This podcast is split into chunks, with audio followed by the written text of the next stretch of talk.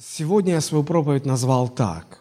Служение обличения и церковная дисциплина. Или третья ступень обличения, как кому как больше нравится, служение. Потому что третья ступень – это и есть служение обличения на уровне церкви, и там, там же вопрос еще и церковной дисциплины. А, вообще, иметь отношения с Богом вот в это понятие входит такой широкий спектр всего-всего-всего, и немаловажное место среди этого всего занимает момент осознания своей собственной греховности. Вот без осознания своей собственной греховности никто не может строить личные отношения с Богом. Вот это просто невозможно. Если ты не ощущаешь себя абсолютным полным грешником – никогда не, не получится законтачить с Богом. Но это с одной стороны. А с другой стороны, кому приятно ощущать себя а, абсолютным грешником? Никому. Правда же?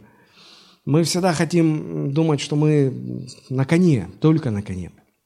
Но а, для того, чтобы иметь связь с Богом, нужно начать с того, чтобы признать свою греховность не оправдывать себя, не покрывать себя, признать, согласиться с Богом, что я грешник, пропащий грешник, не, не имеющий никакого шанса на то, чтобы самому что-то изменить в этом или как-то исправиться.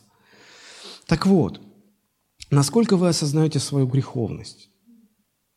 Когда мы знаем, что когда человек по-настоящему приходит к Богу, то он переживает то, что в Библии названо рождением свыше или рождением заново. Когда Дух Святой возрождает нас изнутри, и после этого меняется одна очень важная вещь внутри э, человека. Человек э, начинает испытывать сильное желание не иметь ничего общего со грехом.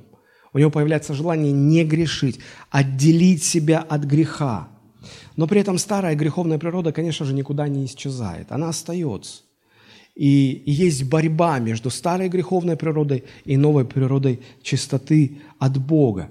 И вот старая природа, она заставляет нас спотыкаться, она увлекает нас, и мы можем из-за этого впадать в различные искушения. И вот когда мы, увлекшись грехом, может быть, потеряв к нему чувствительность, немножко очерствев душой, начинаем грешить и даже не замечаем, что мы грешим. Вот тогда мы нуждаемся в том, что Христос назвал служением обличения. Вот тогда мы нуждаемся, чтобы кто-то из моих братьев или сестер подошел ко мне и сказал, друг, брат, слушай, ты, ты, ты, ты ошибаешься, ты грешишь. Так нельзя. И вот когда кто-то подходит и говорит, ты грешишь, как вы реагируете на это? Какую позицию вы занимаете? Потому что вам, вам напоминают о вашей греховности. И вот как вы к этому относитесь? Помните, мы в прошлый раз говорили, что Христос, говоря «иди, обличи», он, он, он дает понять, что вряд ли послушают. Если послушает, но, скорее всего, не послушает. Как, вы относитесь к этому? Вы становитесь защитником своей греховной природы? Вы начинаете оправдываться, защищать? Или же вы понимаете, что ваша греховная природа – это ваш враг? Вы не будете защищаться, вы не будете оправдываться, вы не будете другом своей греховной природе. Она ваш враг. И я не буду дружить со своими врагами. Вот это очень важно. Если вы становитесь на позицию противостояния своей греховности, сознавая ее, тогда, когда к вам подходит кто-то обличать вас, вы никогда не скажете, я не принимаю обличение. Ты не понял, ты не, вообще не, не говори мне, что мне делать. Если вы так реагируете, значит, вы защищаете свою греховную природу. Вы адвокат своей греховная природа, своей греховности. Но помните, что я сказал в самом начале? Строительство отношений с Богом начинается с осознания себя грешником. Поэтому это очень важный момент. А, я абсолютно убежден, что каждый христианин должен проходить свой процесс освящения, или по-другому можно сказать, отделения себя от греха, когда греха все меньше и меньше становится. И частью этой борьбы со грехом, частью процесса освящения, отделения себя от греха является вот это служение обличения. Если я живу нормальной христианской жизнью, в нормальной христианской церкви, то периодически я буду испытывать, я буду иметь этот опыт, когда меня обличают и когда я обличаю другого. Если этого опыта мы не имеем, мы не живем нормальной христианской жизнью в нормальной христианской церкви. Что-то не так. И когда это происходит, как мы реагируем? Начинаем оправдываться, значит, мы мы, мы не поняли вообще, с чего начинается построение отношений с Богом.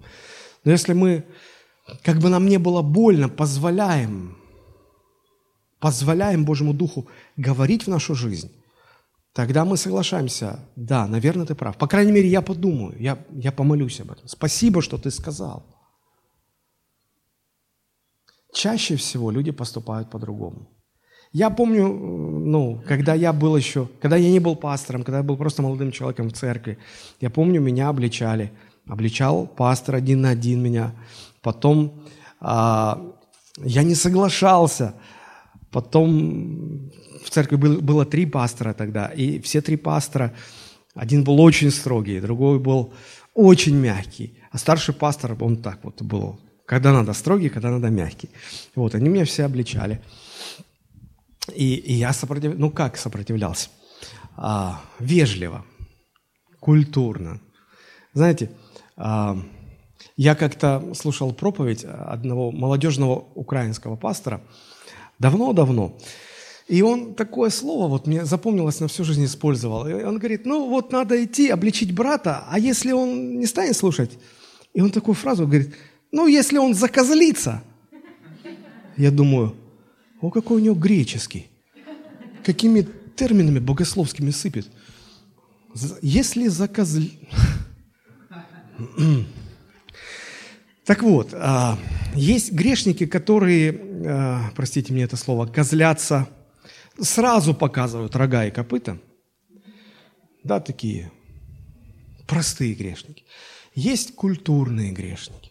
Он так вежливо, деликатно, с аристократической утонченностью покажет вам, где у него рога и копыта, что вам сразу все станет понятно. Но это будет настолько...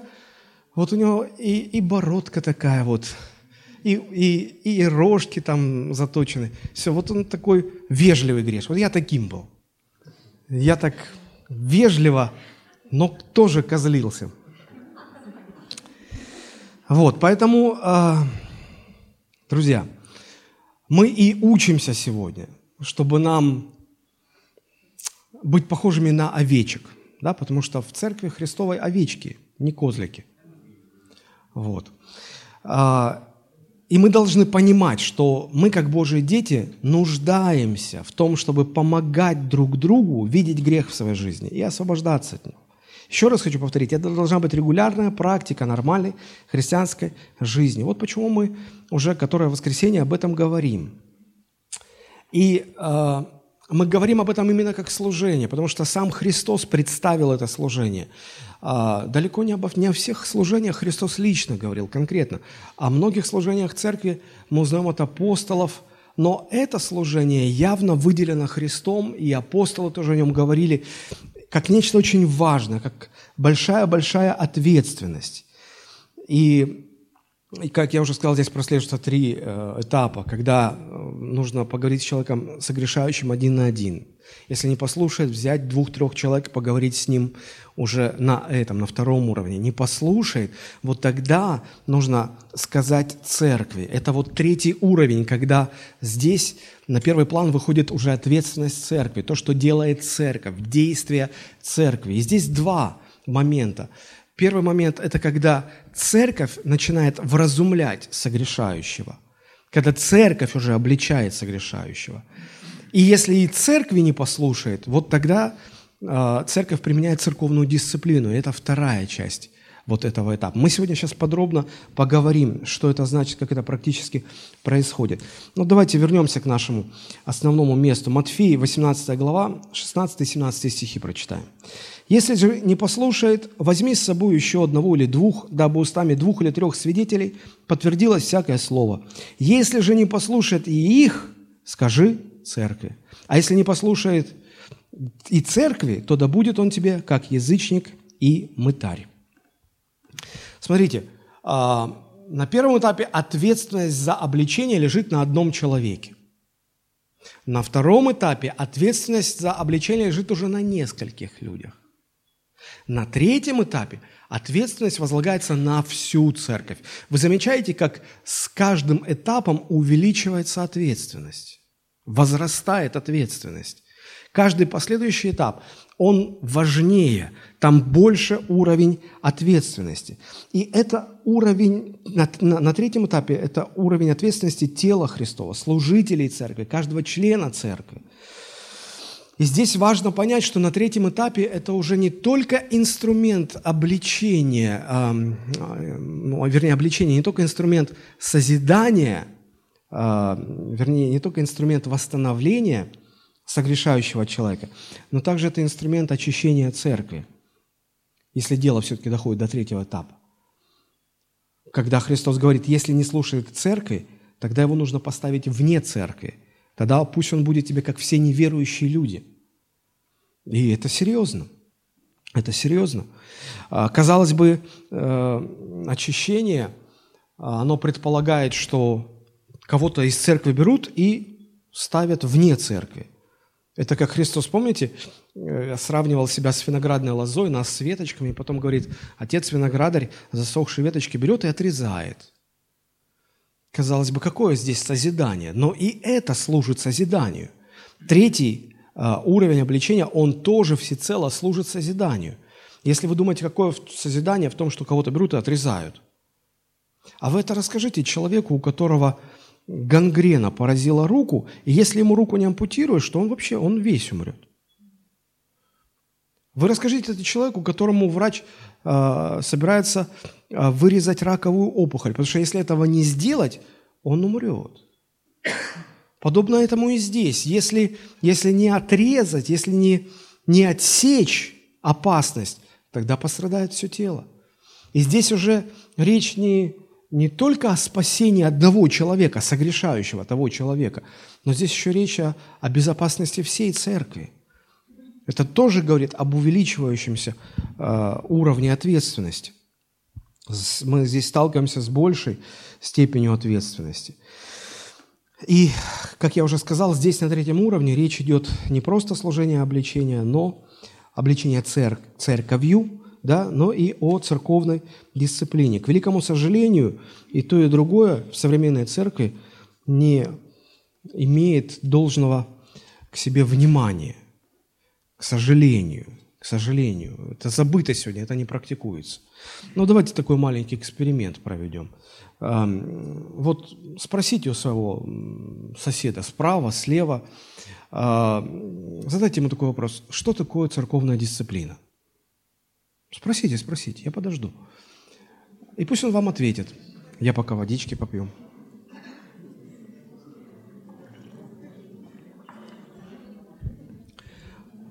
Угу. А теперь поднимите, пожалуйста, руки, кто в ответ получил, ну, я не знаю. Есть такие?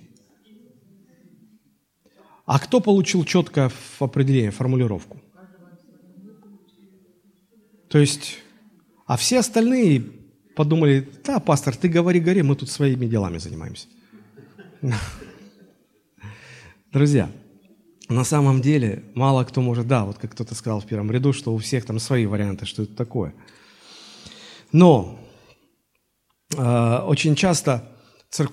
когда, когда речь заходит о церковной дисциплине, все начинают переживать, что это воспринимается как некая карательная мера. Вообще, пастор, ты о чем? Ты вообще что, вообще что планируется? Успокойтесь, пожалуйста, ничего не планируется. Мы планируем изучать Божие Слово.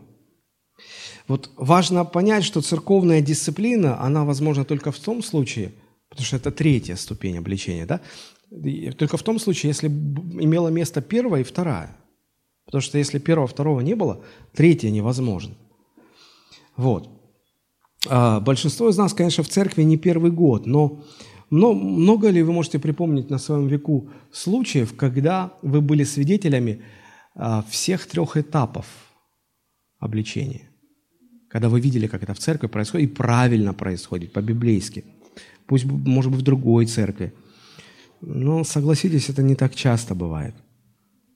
Но э, мы, мы не можем не принимать это к сведению, мы не можем не слушаться этого слова, потому что заповедь Христова. А, я хочу позволить себе две цитаты доктора Альберта Моллера. У него есть а, целый ряд статей о церковной дисциплине. Очень дельно. Вы можете в интернете найти эти работы. Альберт Моллер. Послушайте, что он пишет. Отсутствие церковной дисциплины возможно, наиболее видимый провал современной церкви. Перестав заботиться о чистоте исповедания и о чистоте жизни, современная церковь воспринимается большинством людей как добровольная ассоциация независимых членов с минимальной моральной подотчетностью перед Богом и тем более друг перед другом. Вот таков современный взгляд на церковь. Когда люди говорят, а чего вы влезете в мою жизнь? Жизнь человека неприкосновенна. Чего вы мне указываете? Как мне жить? Подождите, но если мы церковь, то у каждого из нас есть моральная подотчетность перед Богом и также друг перед другом. Если мы этого не признаем, мы понятия не имеем о том, что такое церковная дисциплина. Смотрите, он дальше продолжает. Отсутствие церковной дисциплины больше никого не волнует. В большинстве случаев этого даже не замечают. Очищающая и исправляющая дисциплина является для многих членов современной церкви абсолютно неизвестной практикой. Сегодняшнее поколение, как служителей, так и членов церкви, в реальности не знают опыта библейской церковной дисциплины. И далее он приводит слова известного проповедника XIX века Джона Ледли, который говорил, это очевидно, что когда церковная дисциплина оставляет церковь, то вместе с ней уходит и Христос. Когда церковная дисциплина оставляет церковь, то вместе с ней уходит и Христос. Почему? Почему в современных церквях такое отношение к церковной дисциплине, к служению обличения? Я приведу несколько причин, которые, на мой взгляд, они, они очень очевидны, они на поверхности. Но, во-первых, это это, это либеральное отношение людей к Богу и к Библии. Слово либерально понятно, то есть такое фривольное, свободное. Что это означает? Люди перестают Бога воспринимать всерьез. Для большинства современных людей вопрос их религиозной принадлежности – это некий культурологический аспект их, их жизни в обществе. И здесь все вращается не вокруг Бога, а вокруг их самих. А если их религия вращается вокруг людей, то естественно, что не нужно ставить людей в неудобное положение. Поэтому не нужно им э, подходить к ним и говорить, что ты где-то не прав, что у тебя говорит, обличать, потому что ты ставишь человека в неудобное положение, да и себя ставишь в неудобное положение. И люди относятся к этому слову, к этой заповеди, ну так, да ну, собственно говоря, Вообще не надо говорить о грехе. Ладно, когда в общем там пастор с кафедры говорит о грехе, это вроде как бы ко всем и никому лично. Вот.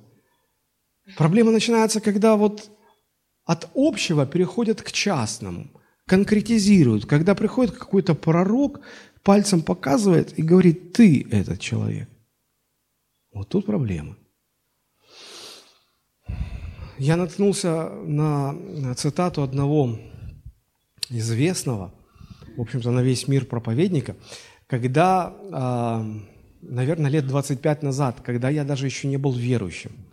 Я очень хорошо помню, это 90-е, 91-е годы, перестройка, мы вот уже на грани того, что уже живем в новой стране, а, хлынул в нашу страну поток всяких миссионеров, и по телевизору каждое воскресенье показывали передачу «Час силы духа» с Робертом Шулером из Хрустального собора.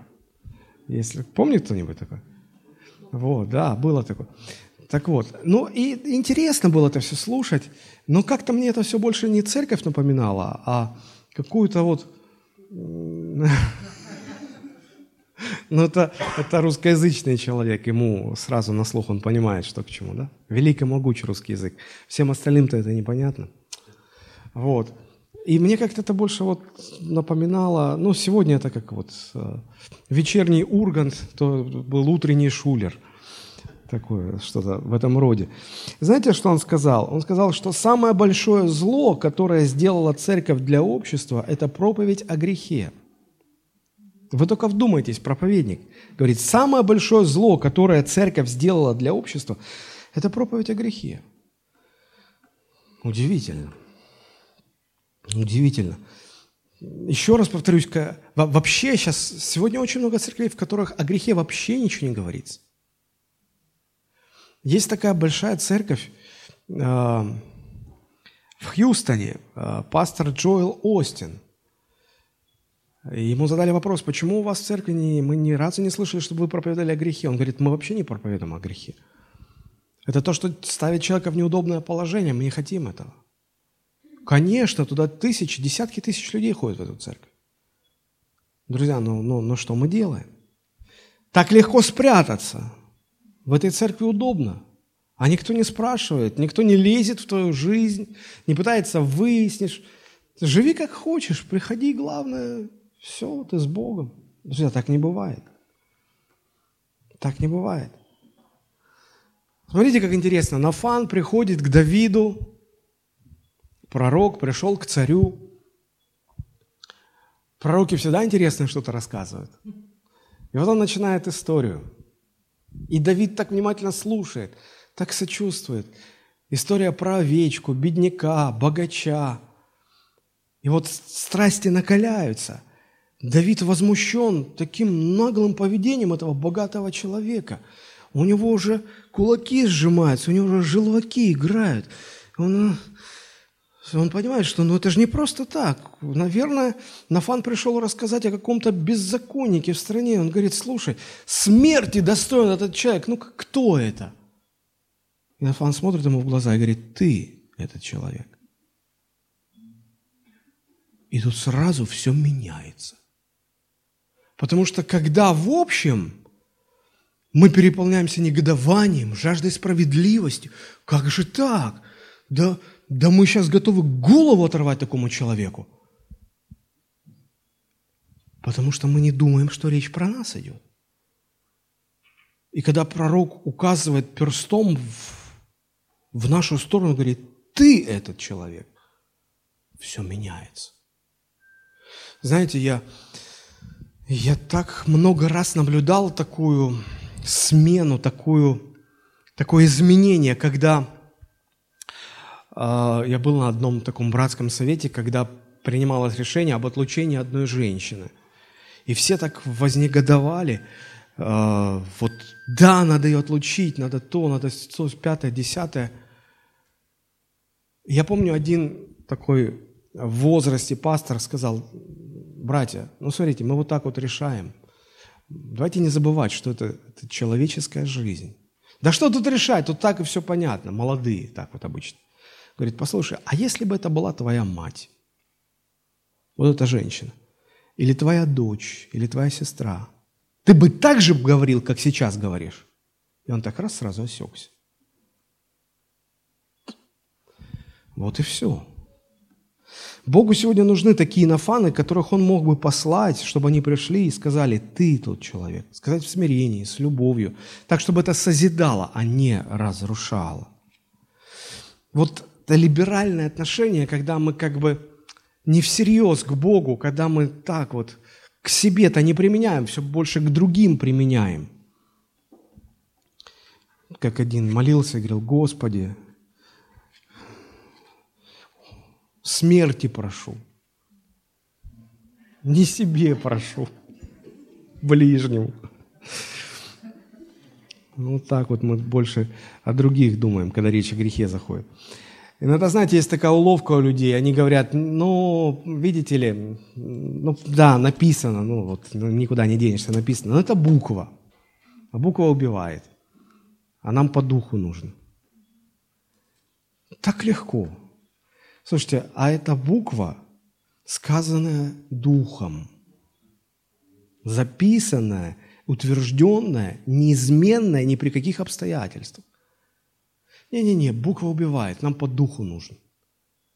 Я помню, я одного человека готовил э, стать проповедником, и он говорит, я категорически отказываюсь использовать конспекты на проповеди. Я говорю, да, а что такое? Потому что вот я напишу, это мертвая буква, а мне надо выйти и вот духом говорить, как Иисус говорил, слова, которые говорил, он суть дух и жизнь.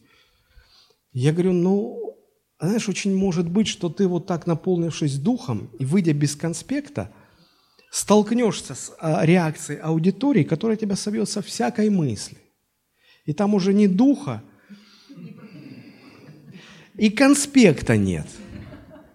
Что ты будешь делать? Пастор, почему вы такой негативный человек? Да не будет, не сбудется и не состоится веры нет, я уже думаю, ну, не церковь, а общество рога и копыта. Я говорю, ладно, хорошо, выходи, пусть Господь тебя, значит, благословит. И он такой, все, сейчас я докажу этому неверующему пастору. Вышел, братья и сестры, кто-то помнит, да, наверное, это слово? 15 минут стоял, мялся. Потому что потеря... Они, там же в ряду, в рядах все такие герои. Все сейчас думают, ну вот он затянул опять, нудно так говорит, долго говорит. То ли дело я бы вот сейчас, я бы сейчас, у меня бы просто все духом наполнились, тут бы место сотрясалось. Угу. А, вам достаточно просто зайти и посмотреть отсюда. Просто почувствовать на себе доброжелательный взгляд аудитории. И без конспекта точно не обойтись. Хорошо, но это отступление лирическое. Второе, почему, почему вот э, церковная дисциплина это плохо? Ну, потому что мы часто недооцениваем опасность греха.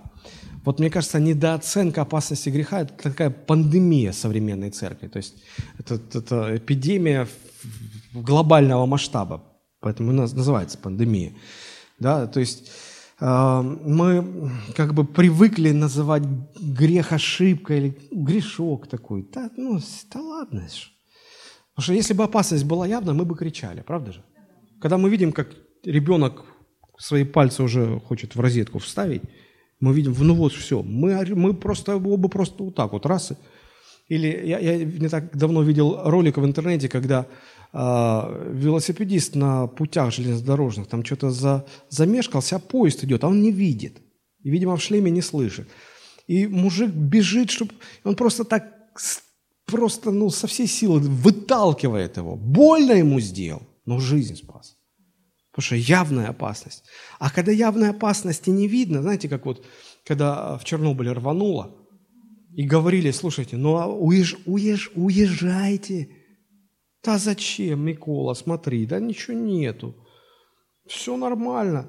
Смотри, картошка так родит хорошо, смотри, какая. Рыба в реке, просто мамонты какие-то. Не, мы остаемся, все нормально. Не видно, не чувствуешь, не ощущаешь, но ты значит, что нет потом умирают. Недооценка опасности греха. Так и здесь не только опасность для человека, который согрешает, тут еще опасность для церкви. Церковь может, то есть согрешающий постепенно втягивает в грех и всю церковь, что, что э, не то что, ну, э, это гораздо страшнее, чем э, разрушена жизнь одного человека. Какие еще могут быть причины? Да банальные. Просто нам не хватает любви к людям, оставить свои дела и, и вмешаться.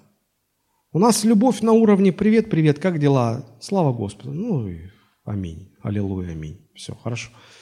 Вот, то есть, э, И мы, знаете, еще мы привыкли, когда мы молимся, и кто-то, молитвенная цепочка, просит, ой, помолитесь за это, помолитесь за это, всегда уточняют, только как за своего. Потому что по умолчанию все понимают, что, ну да, мы любим так. Но если мы хотим, чтобы наверняка, то нужно всегда уточнить, как за, как за себя. О чем это говорит? О том, что не хватает настоящей любви к ближнему. Не хватает достаточной посвященности, чистоты церкви. Нас, согласитесь, это не так сильно заботит, чтобы церковь пребывала в чистоте. Вот Христа это заботит, Он жизнь свою отдал за чистоту церкви. А мы как-то об этом не очень-то и думаем, честно говоря. А, ну, причина, о которой мы уже говорили, это когда человек не умеет обличать, когда неправильно это все практикуется и так далее. Это, ну, потому что не, не учат людей этому в церкви, хотя надо учить.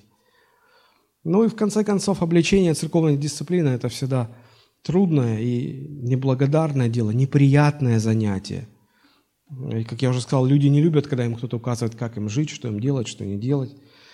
Вот. И нам не хочется себя вставить в такое положение, чтобы указывать. Лучше я в стороне постою, и остается добавить, и буду смотреть, как человек идет в погибель. Но повеление Христа не изменилось. Он говорит, если не послушает свидетелей, скажи церкви.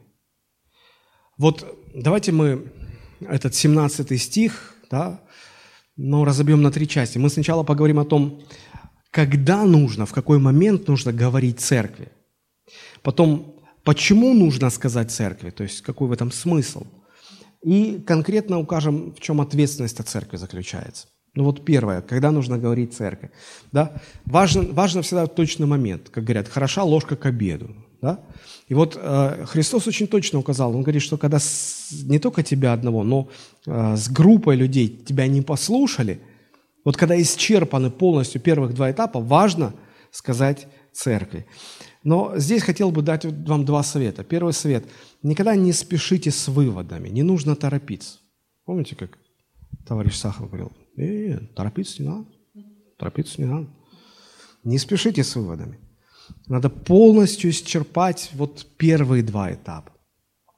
И только после этого уже переходить к третьему. Здесь, знаете, иногда некоторые как поступают. Когда уже понятно, что ну, человек в церкви так грешит, что уже ну все, его отлучать надо просто. Да? И, и вспоминают, спохватились, ой, да, первых двух этапов не было – и поэтому, чтобы, дабы обеспечить легитимность третьего этапа, сейчас быстренько проведем первые два. Пошел, сказал, парень, ты грешишь. Что? Не, я не грешу. Хорошо, все понятно. Так, Иван Иванович, Петр Петрович. Парень, ты грешишь. Вот еще, ничего я не грешу. Хорошо, все понятно. Все, мы, ну, все, третий этап. Вы... Братья и сестры, смотрите, парень грешит. Говорит, не, я не грешу. О, все, отлучаем. Дело сделано. Друзья, не так должно быть. Здесь цель другая. Цель-то в чем заключается? Приобрести брата, помочь восстановиться. Если не было процесса восстановления, то это не должно превращаться в какую-то карательную меру.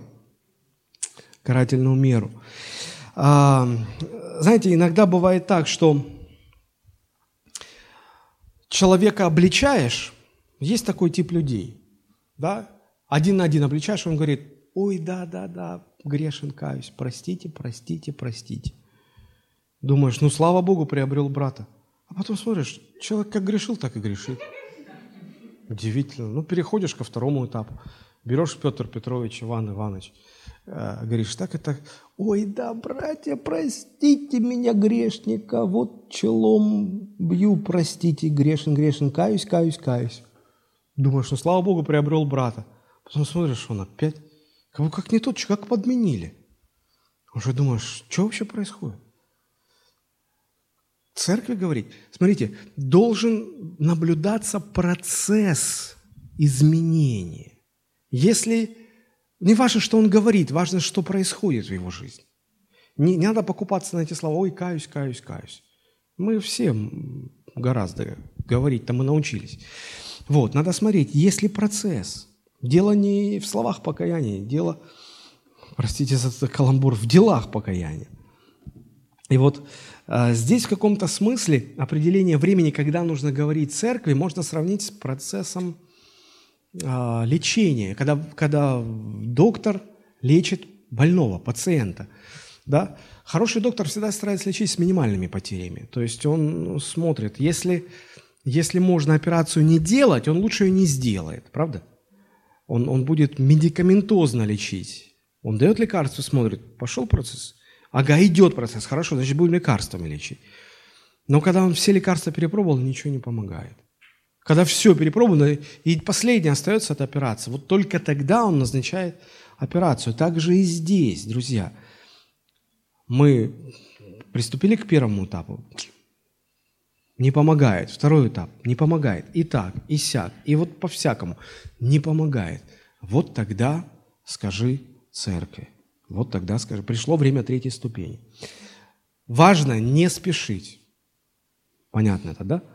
Но и с другой стороны, важно и не опоздать. Никогда не нужно торопиться, но и опаздывать тоже нельзя, потому что если опоздаете, то не успеете спасти человека. Очень важно понять в отношении церковной дисциплины, что отлучают от церкви человека не за грех – Потому что очень часто такие формулировки. Мы отлучили его за грех. Нет, отлучают не за грех, отлучают за нежелание покаяться в грехе. За нежелание покаяться отлучают. И вот когда мы говорим, что важно не опоздать, эм, это актуально тогда, когда человек тянет или не хочет, да? Потому что есть такие, которые в бой рвутся. Только что-то увидели краешком глаза, остальное додумали, и все, отлучать уже. Сейчас я приду, и я же отлучу. Ну, чтобы пастора не отвлекать от работы. Вот. А есть такие, которые вообще медлят, медлят. Почему медлят? Мне кажется, здесь вот э, собака зарыта в области такой, такого интересного феномена русской культуры, как стукачество – я, знаете, что обнаружил? Что а, в других народах, культурах мира такого негативного отношения нету к этому явлению. Там часто, ну, например, в англосаксонской культуре этих людей считают героями. Да? Вот. А здесь как бы выглядит, ну, ты увидел, что брат согрешает, и пошел настучал. Сначала пастору домашней церкви, а потом пастору вообще церкви, старшему пастору церкви. И казалось бы, ну тебе оно надо. Это, это как вот, как при Советском Союзе, да, когда, а, как Жванецкий говорил, что государство забрало у человека все, и человек отвечал ему постепенно взаимностью. И когда э, ты видишь, как сосед ворует, то, ну как, а, немножко другое было отношение во времена Сталина. Да? Там, когда ты видел, что кто-то что-то, сразу спешили настучать. Но логика тут проста. Да? Лучше э, стучать, чем потом всю жизнь перестукиваться. Да? Тут понятно, времена тогда такие были. Вот. А, ну, а здесь как бы потом уже при Брежневе такое все.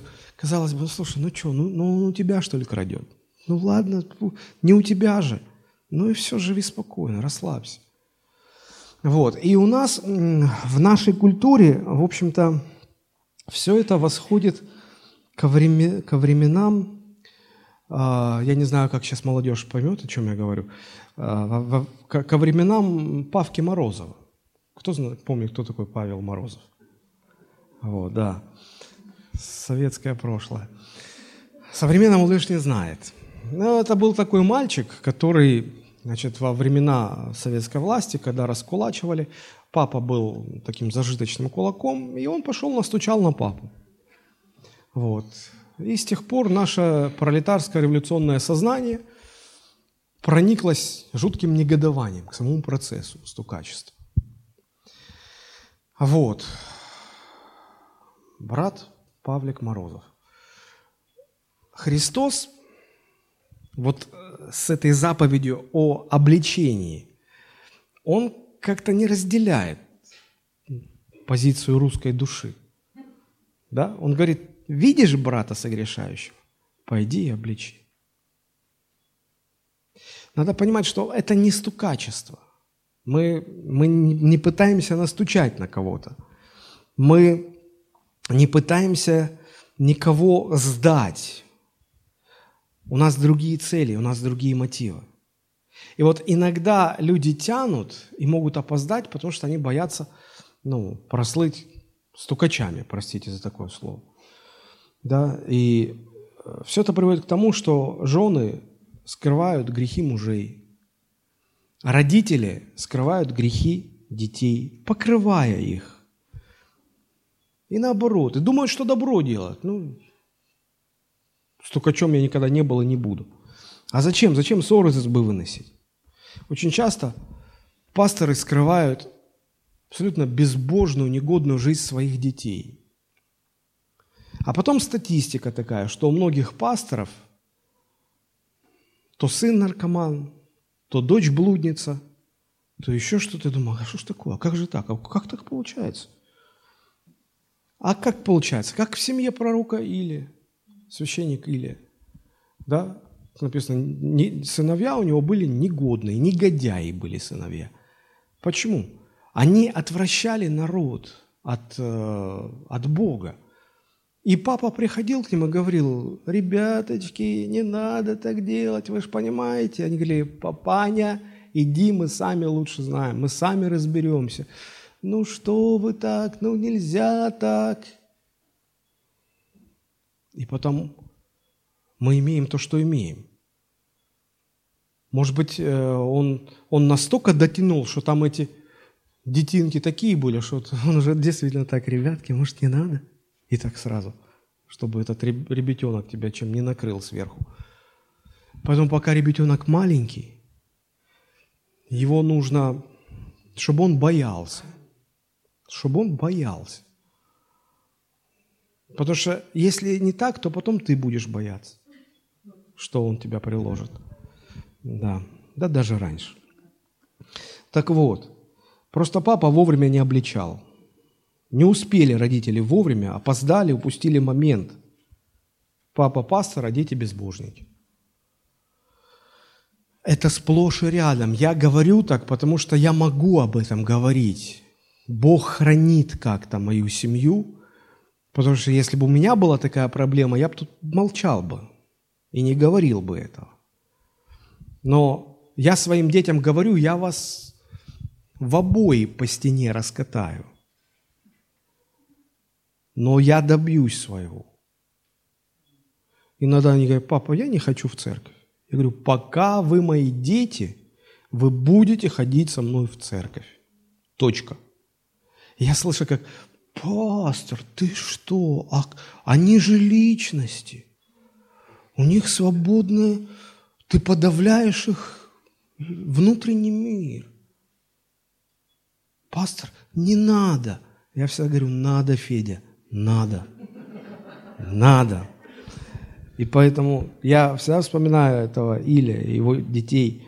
И поэтому лучше я переборщу лучше, знаете, как вот а, в моем школьном детстве, говори, когда хотели что-то, чтобы я запомнил, мне говорили, заруби себе на носу.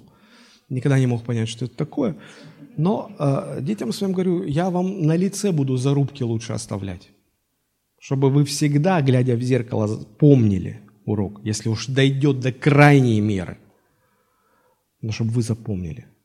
Я уверен, вы вырастете, потом спасибо мне скажете чем я буду там уважать вашу свободу выбора.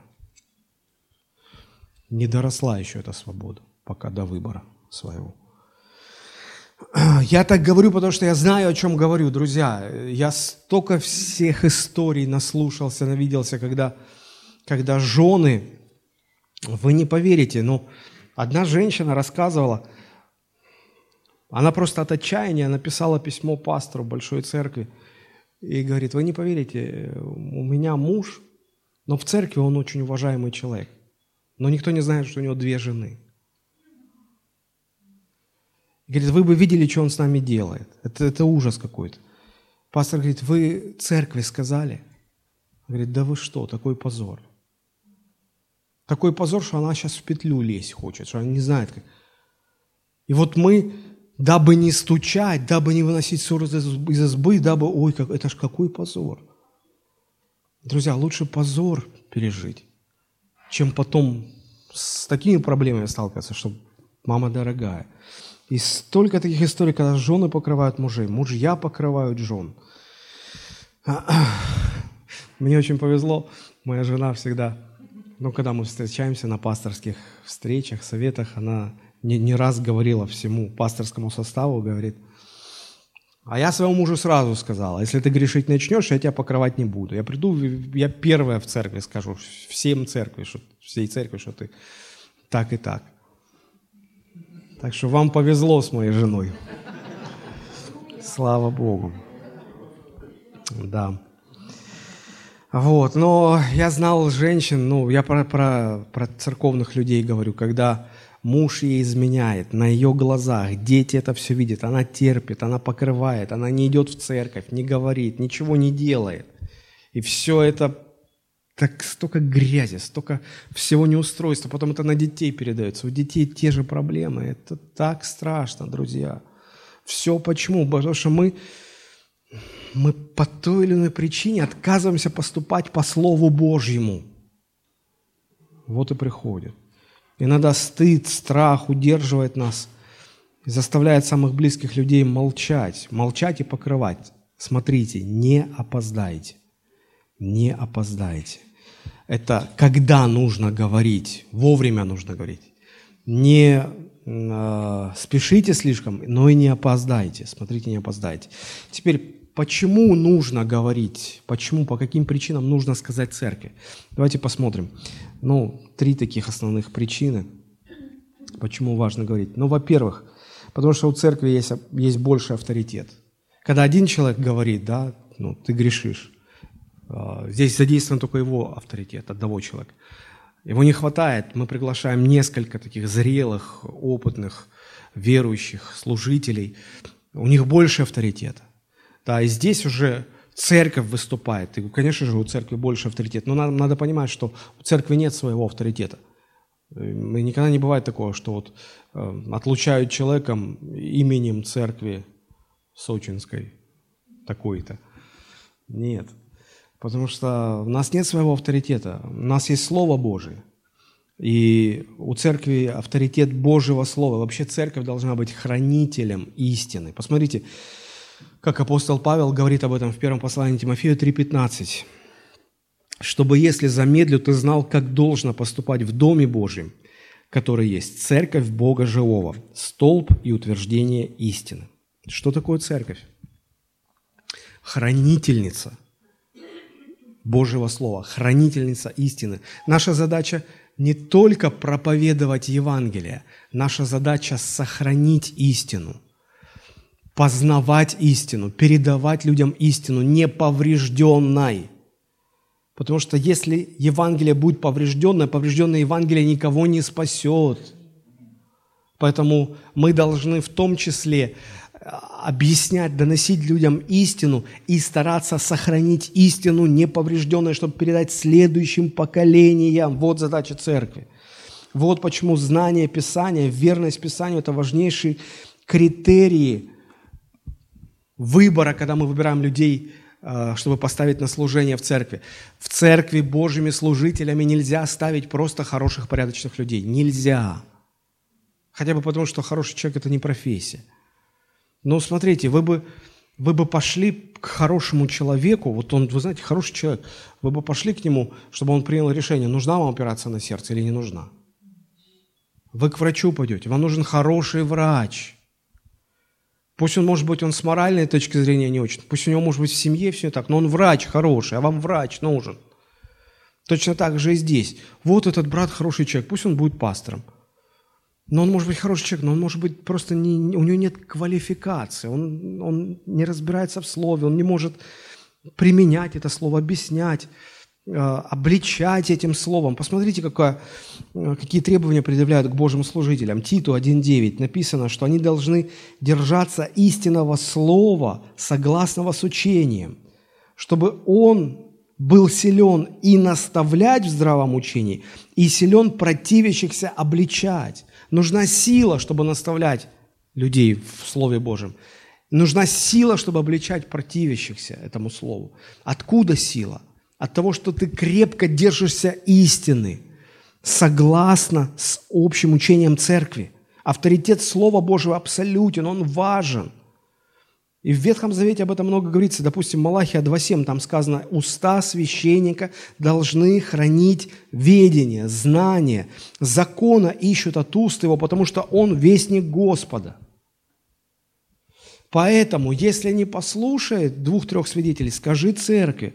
Это значит сказать авторитетным служителям церкви, которые были бы сильны, противящихся обличать, делать это в соответствии со Словом Божьим. А, с правильным мотивом, в силе Святого Духа. Важно. Вот почему важно сказать церкви.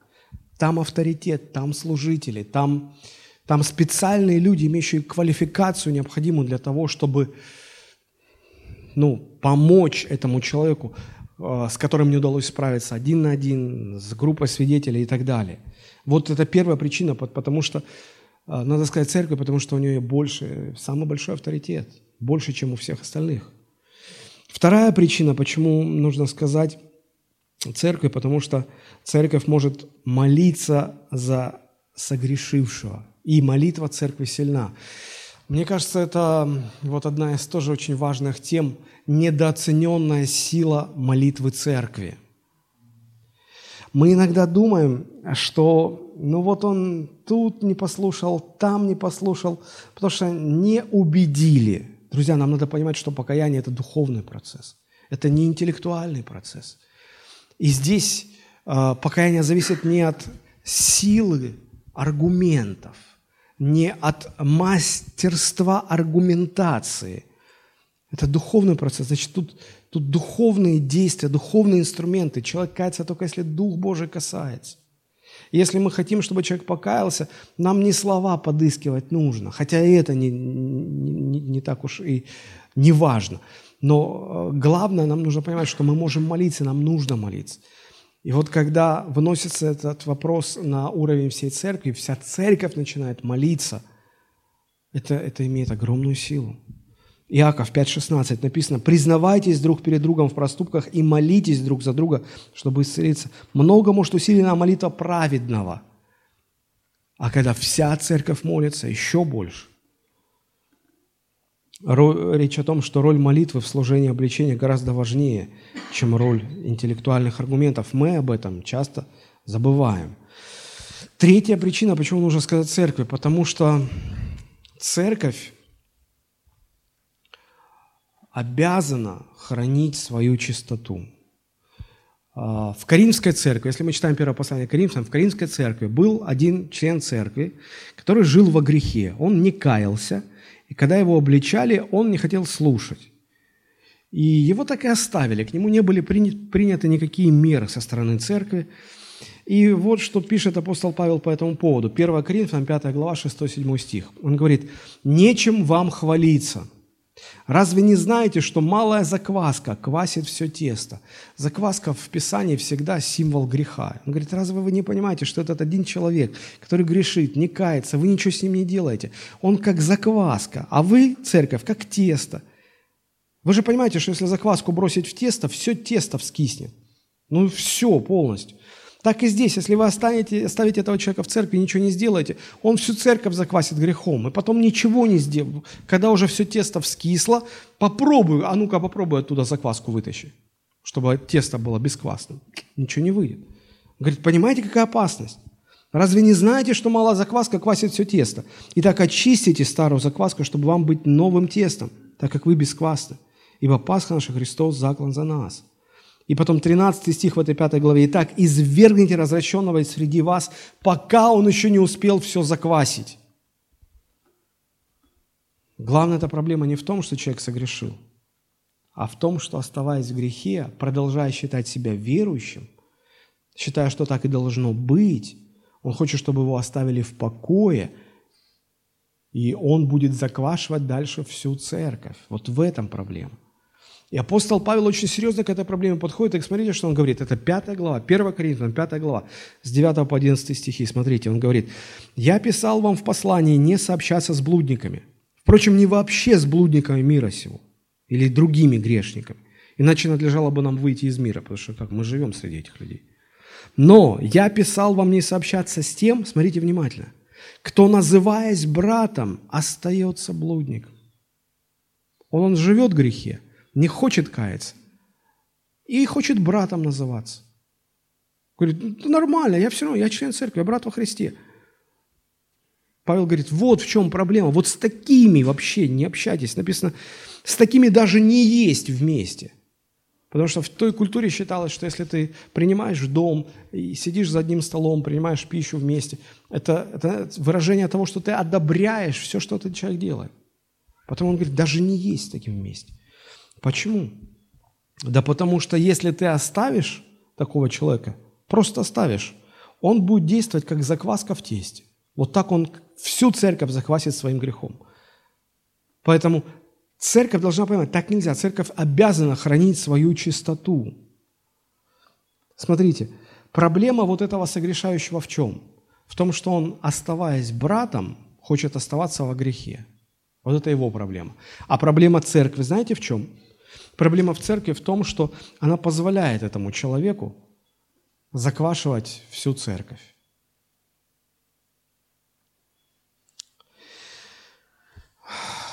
Меня часто как пастора спрашивают, что делать с такими людьми в церкви? Говорит, вот он, он, он годами ходит в церковь и курит, курит, курит, курит и, и не хочет бросать. Его обличают – он говорит, а я борюсь со грехом. Ну и поначалу думаешь, ну действительно, ну человек борется. Ну, давайте молиться за него. Хорошо. Молимся за него. Проходит какое-то время, смотрим, а он как курил, так и курит. Что делать-то? Снова приходишь, обличаешь уже со свидетелями. Говорит, братья, я борюсь, простите, я борюсь. Ну, я борюсь. Ты думаешь, ну, бедный. Что-то вот так вот его как-то. Давайте молиться дальше. Год, два, Ничего не меняется. Мы понимаем, что не должно так быть. Подходим, говорим, ну, надо что-то делать. Я, бо, я борюсь со грехом. И меня спрашивают, что делать? Я говорю, послушай, это, это ему кажется, что вот он борется со грехом. Я с такими людьми всегда говорю, послушай, давай со стороны посмотрим. Ты вот годами живешь в церкви, и все эти годы ты грешишь. Ты называешь это «я борюсь со грехом», а со стороны это воспринимается как ты, ты, ты остаешься братом и остаешься во грехе. Ты не борешься со грехом. Друг, ты живешь во грехе. Вот признай, ты живешь во грехе. Люди говорят, а пастор, а что с ним делать? Выгнать его лично, вот что с ним делать? Как вот, чтобы он перестал курить? Друзья, а проблема-то не в том, что он курит. Проблема в том, что внутри, где-то внутри, он бунтует против Бога. Он богопротивник. Я заметил, что такие люди всегда в церкви сколачивают вокруг себя некий круг влияния. Такие люди, они всегда имеют влияние на других. Это всегда так. Они как заводилы. Я полагаю, что дьявол так специально устраивает. Это дьявольское влияние, потому что очень часто на таких людей смотришь, они по природе ну, тихони. Они на кого не могут, да ни на кого не могут повлиять. Но как-то так получается, что они влияют. Да дьявол их специально выбирает, чтобы они квасили всех остальных. Мы только не можем распознать вот это вот все. Ответственность церкви – применить к таким людям церковную дисциплину. Иначе такие люди будут разлагать других, разлагать целые церкви. Церкви могут вообще разваливаться по, по, по этой причине. Посмотрите, книга Откровения, 2 глава, 18 и 23 стихи. И ангелу Фиатирской церкви напиши, так говорит Сын Божий, у которого очи, как пламени огненные, ноги, подобные халкаливану. Знаю твои дела и любовь, и служение, и веру, и терпение твое, то, что последние дела твои больше первых. Смотрите, сколько хорошего. Но, но смотрите, ложка э, дегтя в бочке меда, но имею немного против тебя, потому что ты попускаешь женщине Изавеле, называющей себя пророчицей, учить и вводить в заблуждение рабов моих. Я дала ей время покаяться в любодеянии, но она не покаялась. Вот я повергаю на одр и любодействующих с ней великую скорбь, если не покаются в делах своих, и детей ее поражу смертью, и уразумеют все церкви, что я есть испытующий сердца и внутренности, и воздам каждому из вас по делам вашим. Смотрите, они позволяли некой женщине Изавеле, она находилась на позиции пророчицы, учить, то есть она влияла на других. И она развращала других людей в церкви. И смотрите, что происходит. Христос говорит, это мои рабы, я за них пострадал. Дайте тот стих, 20, 20 где написано, «Вводить в заблуждение рабов моих». Это мои рабы, я за них умер на кресте. Они в опасности, а ты сидишь и ничего не делаешь. Это претензия к пастору церкви. Как, по какому праву ты просто ничего не делаешь и позволяешь, чтобы люди, за которых я заплатил, чтобы они шли в погибель? Я сделал, я жизнь отдал, чтобы их спасти, а ты палец о палец не хочешь ударить, чтобы не допустить их погибели. Это очень серьезная претензия. Мои люди страдают, а ты не хочешь ввязываться. Предпочитаешь смолчать, или боишься, или еще как-то, не хочешь конфликтовать.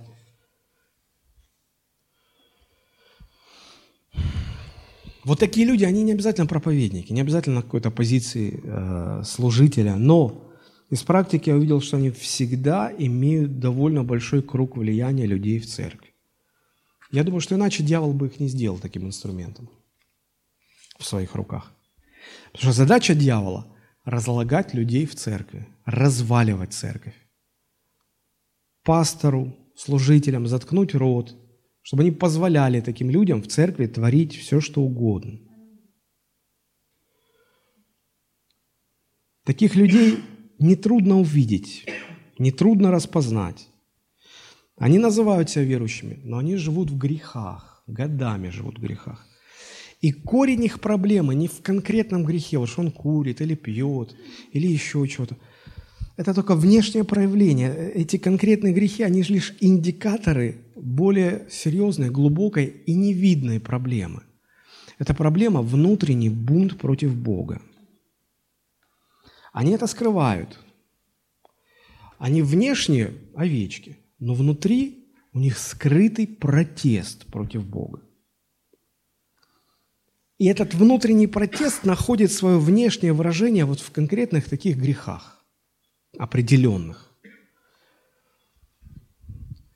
Они потому и не могут бросить эти грехи, не могут бросить курить или пить, потому что это внешнее проявление внутреннего бунта, внутреннего противления Богу. Как только они перестанут противиться Богу, эти все внешние проявления в расу идут.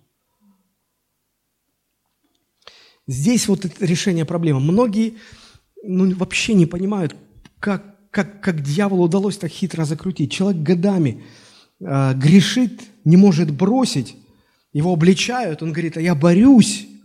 Но если ты борешься, почему что не побеждаешь? Такое чувство, что жертвы Христа не хватает в своем случае, чтобы грех был побежден. Такой вот сложный случай у тебя. И так, и всякое. Ну, если ты борешься, то должен, сражение как-то должно закончиться победы. Оно не заканчивается, оно вот так перманентно, постоянное. Казалось бы, тупик, выхода нет. Да дело в том, что проблема не в этом конкретном грехе. Проблема глубже, она невидима. Человек внутри борется с Богом. Я не хочу обвинять таких людей. Это может быть не столько их вина, сколько их беда, но так или иначе, это, это внутри что-то затаенное, что-то, может быть, какое-то противление, несогласие, бунт, сопротивление. И пока это сопротивление не уйдет, вот эти внешние проявления, грехи конкретные, вы никогда от них не избавитесь. Никогда. Тут без толку молиться. Господи, помоги ему не курить. Господи, помоги ему не пить. Пусть он не смотрит в рюмку там. Не об этом все. Как только человек перестанет бунтовать против Бога, изнутри, внешне все поменяется. Многие пасторы не понимают этой хитрости дьявола. И они в тупик заходят с такими людьми, не знают, что с ними делать. И вот такие Изавели, они продолжают делать свое дело в Божьей церкви. И сегодня, что не церковь, то клубок неразрешенных каких-то конфликтов. Там этот бухтит, тут этот что-то такое, там эти.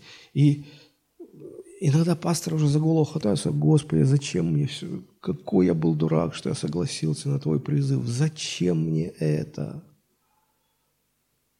И не знают вообще, что делать. Столько пасторов уходят из служения, просто не справляются, не понимают, что дальше делать. Еще и люди говорят, о, мы же разные, это же хорошо, давайте радоваться тому, что мы разные. Тут не радоваться, тут плакать надо.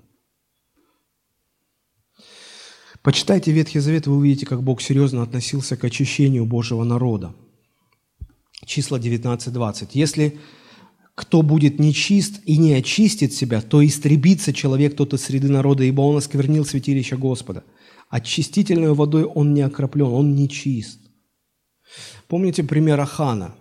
Книга Иисуса Навина, 7 глава. Иисус Навин посылает небольшой отряд взять город Гай. Казалось бы, маленький городок, там всю армию гнать не надо. Пару отрядов, они справятся. И и не такие города брали. И Иисус Навин дает заклятие, говорит, послушайте, ничего оттуда взять нельзя. Всю добычу, все золото, серебро, одежду, всех идолов, все нужно предать огню. Ничего не берите.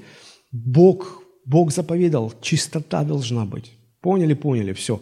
Идет сражение, там такой вот солдат Ахан. И он увидел, ой, золото, ой, одежда классная. Никто не увидит. А, а, а Иисус жена говорил, нельзя. Да ладно, никто не увидит. Раз спрятал, закопал, все. Пошел дальше сражаться. И что-то вот, казалось бы, та горстка людей, защитники Гая, казалось бы, их уже все давно поразить надо. А они погнали вот эти отряды. Короче, не взяли Гай. И когда Иисусу Навину докладывают, тот вообще не понимает, что такое. Он он есть не стал, он упал на землю, стал молиться, Господи, что происходит? А, а Бог ему говорит, встань. Не время молиться, встань. Нечистота встань. Как? Что такое? И Бог открывает, говорит, послушай, ты же сказал, заклято, никому не брать, а у тебя есть один человек, который взял. И Бог говорит, вот из, из-за одного, из-за этого одного, который допустил нечистоту, вы все будете страдать. Иисус нам говорит, что делать. Бог говорит, собери все общество Израиля. Собрали. И Бог говорит, я покажу этого человека. Сам не сознается. Я покажу этого человека. И там бросали жребий, и колено, род, семейство, все. И вот вычислили. И тот сознается, говорит, да, грешен. Ну, я подумал, ну что такое, ну, ну зарплата маленькая, денег мало. И там люди возмутились. Да в конце концов, что такое? Ну взял человек, ну добыча. Иисус говорит, вы что, совсем попутали берега? Простите за такой перевод вольный.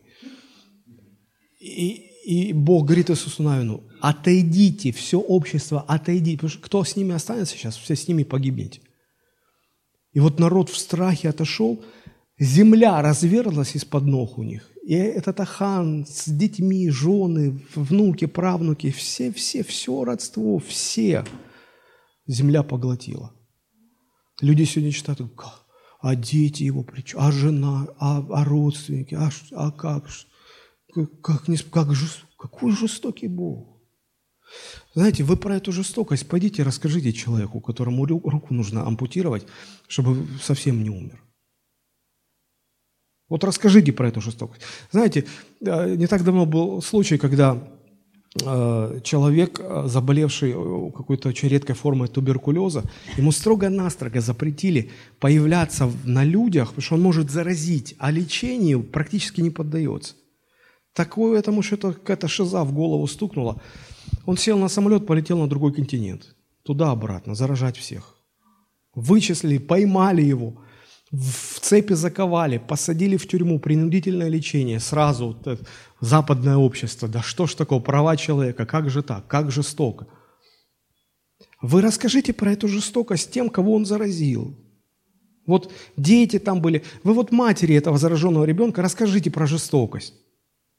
Почему мы думаем про этого одного дебила, простите за это слово? Вот его права. А то, что он всем остальным сотням, тысячам людей навредил, мы как-то не думаем. Церковная дисциплина – это не жестокость Господа к нежелающим покаяться, это милость Божия к Его народу. Когда отсекается опасность, чтобы э, Церковь Христова сохранилась. 2 Тимофею, 3 глава, первые пять стихов. «Знай же, что в последние дни наступят времена тяжкие, ибо люди будут самолюбивы, сребролюбивы, горды, надменны, злоречивы, родителям непокорны, неблагодарны, нечестивы, недружелюбны, непримирительны, клеветники, невоздержаны, жестоки, не любящие добра, предатели, наглы, напыщены, более сластолюбивы, нежели боголюбивы, имеющие вид благочестия, силой же его отрекшись». Это верующие – это портрет современной церкви. И вот при таком букете пороков вид благочестия. Вот на вид такие милые, такие хорошие братья сестры. Такие вот лапочки. А внутри монстры. Смотрите, что с ними сделать. Где это? 2 Тимофею 3, 1, 5. 2 Тимофею 3.1.5. Там написано «таковых удаляйся». Таковых удаляйся, таковых удаляйся и удаляй от церкви таковых, потому что они развратят всех остальных. Удаляй таковых, чтобы они не навредили. Это как радиация, ее не видно. Видно благочестие, а вот порог не видно. Но это не значит, что его нет. Вот три основных причины, почему нужно говорить церкви.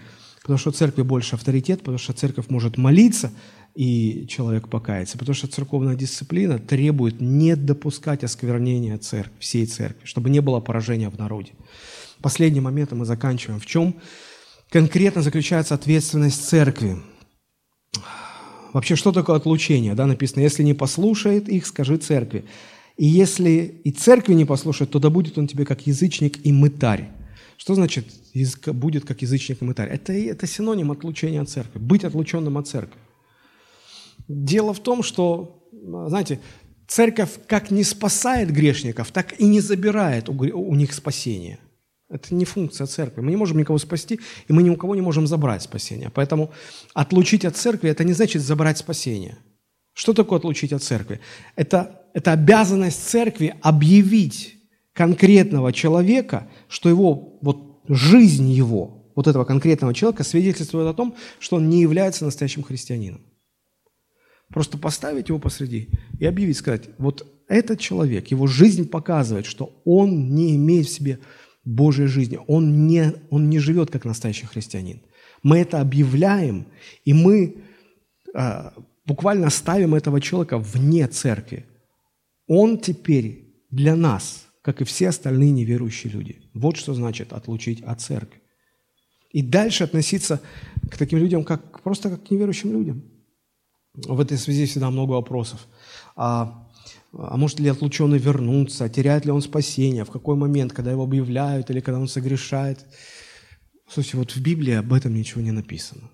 Я думаю, что потому что это не так важно. Важно то, что вот даже сам этот э, момент отлучения, он он тоже служит созиданию. Вы скажете, какое тут созидание? Мы человека вышвыриваем просто из церкви. Куда ему идти? Какое созидание? Я попытаюсь объяснить.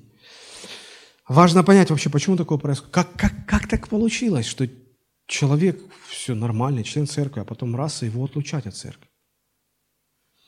Я думаю, что э, в основном такое возникает вот по какой причине.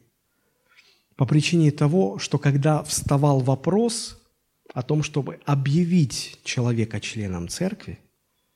Мы человека э, считаем членом церкви, когда он принимает водное крещение. И вот когда кандидаты на водное крещение, мы с ними собеседования проводим, вопросы задаем, смотрим на их жизнь, мы решаем, мы, мы можем допустить до водного крещения, мы можем его сказать, что это, это член церкви, что это христианин.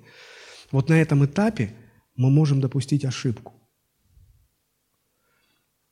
Нам показалось, ну, действительно, знаете, как бывает, а, вроде и предъявить-то нечего человеку. А вот, вот внутри понимаешь, что ну нет в нем Божьей жизни, ну нет. Вот ему сказать, ну вот мы вас не допускаем. А почему? А какая аргументация? А что ты ему скажешь? Ну мне так кажется, или ну я же вот то все, я же ничего. И моя ошибка, знаете, в чем заключается? Что вот я, как, как, я, я вот так ошибался. Я считал, что ну вот не могу ничего предъявить, ну значит надо допускать до водного крещения. Хотя внутри было сомнение, что не надо. И вот такие люди, знаете, если церковь живет ну, нормальной жизнью христианской, да, а, такие люди, которых мы по ошибке приняли за верующих, ну, ну очень похожи были. Живя в нормальной церкви, они обязательно, они же не смогут спрятаться, обязательно выявиться, проявится их ненастоящесть. Они, они не смогут без греха, они, они вернутся к греху, они будут противиться Богу. И вот это выяснится и выльется, и потом дойдет до того, чтобы отлучать. А почему дошло? Да потому что нельзя его вообще было объявлять членом церкви. Мы, ошиб... мы, мы, мы не должны были допускать его до, до крещения.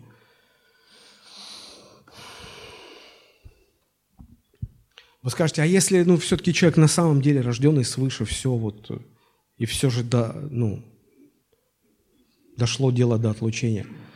Знаете, я не так большая, такая уж большая практика, но я знаю, что если даже небольшой своей практики, по рассказам более опытных служителей, вот 99% случаев, когда дело доходило до отлучения от церкви, вот действительно рожденных свыше людей, вот это само отлучение их сокрушало настолько, что они раскаивались и возвращались.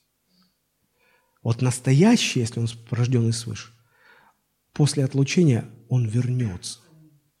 Он вернется. Почему я говорю, что даже отлучение – это созидательный инструмент?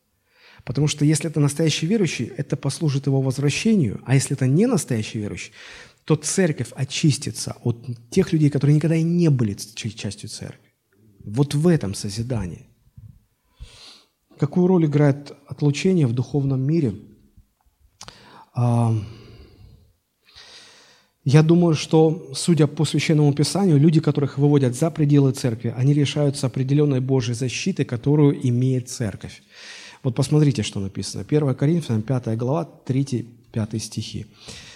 Павел пишет, «А я, отсутствуя телом, но присутствуя у вас духом, уже решил, как бы находясь у вас, сделавшего такое дело, в собрании вашем во имя Господа нашего Иисуса Христа, обще с моим духом, силою Господа нашего Иисуса Христа, предать сатане во измождение плоти, чтобы дух был спасен в день Господа нашего Иисуса Христа». Мы иногда думаем, что вот есть отлучение церкви, а есть еще более страшная какая-то мера – это предать сатане во измождение плоти. На самом деле это не более страшная мера, это одно и то же – вот везде. То есть, если бы это была более страшная мера, как-то в Новом Завете об этом говорилось еще в других местах, но так этого нет. Это синоним отлучения от церкви. А почему Павел говорит «предать сатане»? Да дело в том, что когда человека выводят за пределы церкви, отлучают от церкви, ставят вне церкви, тогда человек лишается защиты Божией, определенной Божьей защиты, которую он имел, являясь частью церкви. А сейчас он не часть церкви. И он открыт для влияния дьявола. Поэтому Павел и говорит, отлучая такого человека, мы фактически, ну, э, что, что делает это отлучение? Человек открывается для определенного вмешательства сатаны. Но опять же, сатана получает доступ ограниченный к этому, не к душе человека, к телу его, к жизни его до определенной степени. И все это для чего? Написано, чтобы дух был спасен. А как это послужит спасению? Да вот как. Когда человек, если он на самом деле рожденный свыше, да, и он здесь, ну, очерствел, ну, ну, бес попутал, да, как говорят. Вот, его отлучили, И он подумал, может быть, да ладно, что лучше, ничего не меняется. А как раз таки меняется. Меня. Он видит, как в его жизни все начинает рушиться. Я помню, а, у нас а, был один человек, который давно-давно, а, ну, рожденный свыше человек, потом какой-то конфликт, бунт, потом эта, эта женщина позвонила и говорила, а вообще, а мы звонили, встречались, хотели, ну, обличали, пытались вернуть ее. Она говорит, слышите, вы мне все достали, отстаньте от меня, не трогайте меня. Вот как будто я для вас неверующая, вообще не трогайте меня. Я говорю, хорошо, ты сама сказала. Отныне да будешь ты нам, как мытарь и грешник. До свидания. Через две недели она пришла со слезами, трусится, говорит, что происходит? Я не могу понять. Вот после того, я помню тот разговор телефонный, как будто, как, бу, как будто я лишилась чего-то, как будто ограда вокруг меня исчезла, моя жизнь рушится. Что мне делать? Я говорю, ты понимаешь, но мы даже не дошли до того, чтобы тебя поставить вне церкви. Ты сама сказала, ты сама отказала, ты сама встала вне церкви. Когда такое происходит, снимается определенная Божья защита. И дьявол получает доступ, но душу твою он не может тронуть. Все-таки ты Божие дитя. И вот это для того, чтобы, убоявшись и поняв вообще, что происходит, ты бы понял, что это все не шуточки. Чтобы это сокрушило тебя. И вот ты пришла, ты трясешься, плачешь, ты совсем не такая вот бравая и смелая, как тогда, когда мы разговаривали – ты понимаешь теперь. Говорит, да, я поняла. Она вернулась в церковь. Она осталась в церкви. Друзья, вот, вот в чем дело, вот что происходит. Дело не в том, что вот мы там по своему, по своей воле предаем человек, вот дьявол, мы разрешаем тебе покопаться в жизни этого человека. Нет, кто мы такие? Я видел неправильное применение отлучения, когда вот говорим, вот мы предаем сатане, там, сатана, чтобы терзая его. Нет. Даже это все служит к тому, чтобы человек покаялся. 1 Тимофею, 1 глава, 20 стих. Павел пишет, «Таковы Именей и Александр, которых я предал сатане, чтобы они научились не богохульствовать». Для чего предал сатане? Для чего поставил вне церкви? Не чтобы они погибли, а чтобы научились не богохульствовать, чтобы изменились, чтобы исправились. Мы не знаем, повлияло это положительно на них или нет – но, тем не менее, эти два места Писания говорят, что роль, ну, то есть, что происходит в духовном мире после отлучения? Человек лишается защиты Божией и до определенной степени открывается перед силой дьявола, и дьявол может вторгаться в жизнь человека. Все это для того, чтобы, и опять же, до определенной степени, все это для того, чтобы человек увидел, осознал, убоялся, устыдился и вернулся к Богу.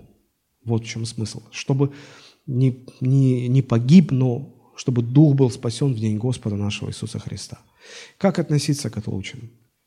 Ну, первое, не надо с ними сообщаться. 2 Фессалоникийцам, 3 глава, 14-15 стих. «Если же кто не послушает слова нашего в послании, то имейте того на замечание, и не сообщайтесь с ним, чтобы устыдить его, но не считайте его за врага, вразумляйте как брата». Вот это, когда церковь обличает. Церковь сказала, он не послушался – Прежде чем отлучать церковную дисциплину применять, церковь должна обличить. Она обличает, ставит на замечание. Говорит, послушай, мы за тебя будем молиться, а, образумся, пойми. Да? И сказано, не сообщайтесь, но не считайте за врага, вразумляйте как брата. Вот это как бы такой первый момент. А, и даже в таком состоянии важно, чтобы мы не то, что вообще там не смотреть, не здороваться, нет, нет, нет, нет, нет. Даже когда вот, если он как мытарь и грешник, как неверующий, да, мы же мы ж здороваемся с неверующими людьми, руку пожимаем, но мы просто показываем, что у нас нет ничего общего. Ты не Христов, ты не часть общества Христова. И это, и это очень понятно, это очень ясно. Вежливо, с любовью, но ты чужой – а, ну и то, что я читал 1 Коринфянам 5 глава 9 стих, да, написано, с такими даже не есть месть, не сообщайтесь.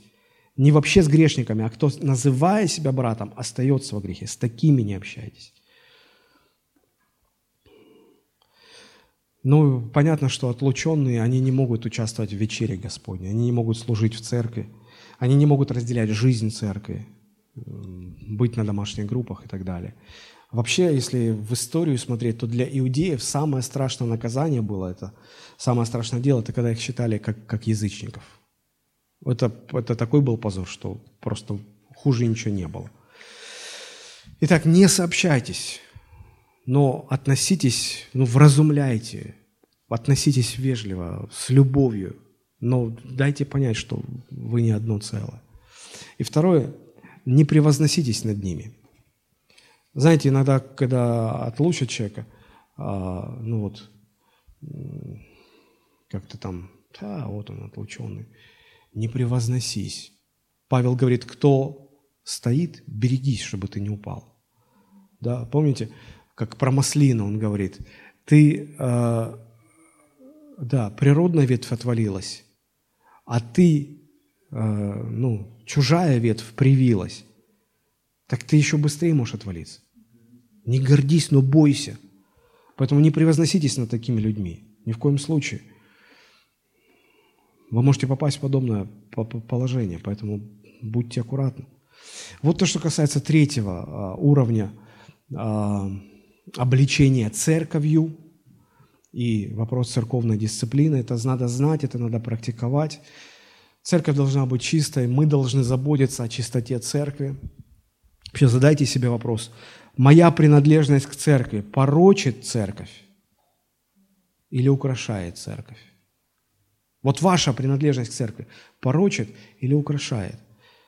Как у Тита написано, Тита 2.10 написано, там, вразумлять э, людей в церкви, да, дабы они во всем были украшением учению Спасителя нашего Бога. Являетесь ли вы украшением или осквернением? Вот в чем вопрос. У нас, к сожалению, нет времени. Давайте мы поднимемся, помолимся. Я думаю, что все-таки есть много информации для размышления, может быть, даже больше, чем надо. Но, но мы должны говорить об этом в церкви. Мы должны, как церковь, знать эти вещи. Господь, благодарим Тебя за Твое Слово, поклоняемся.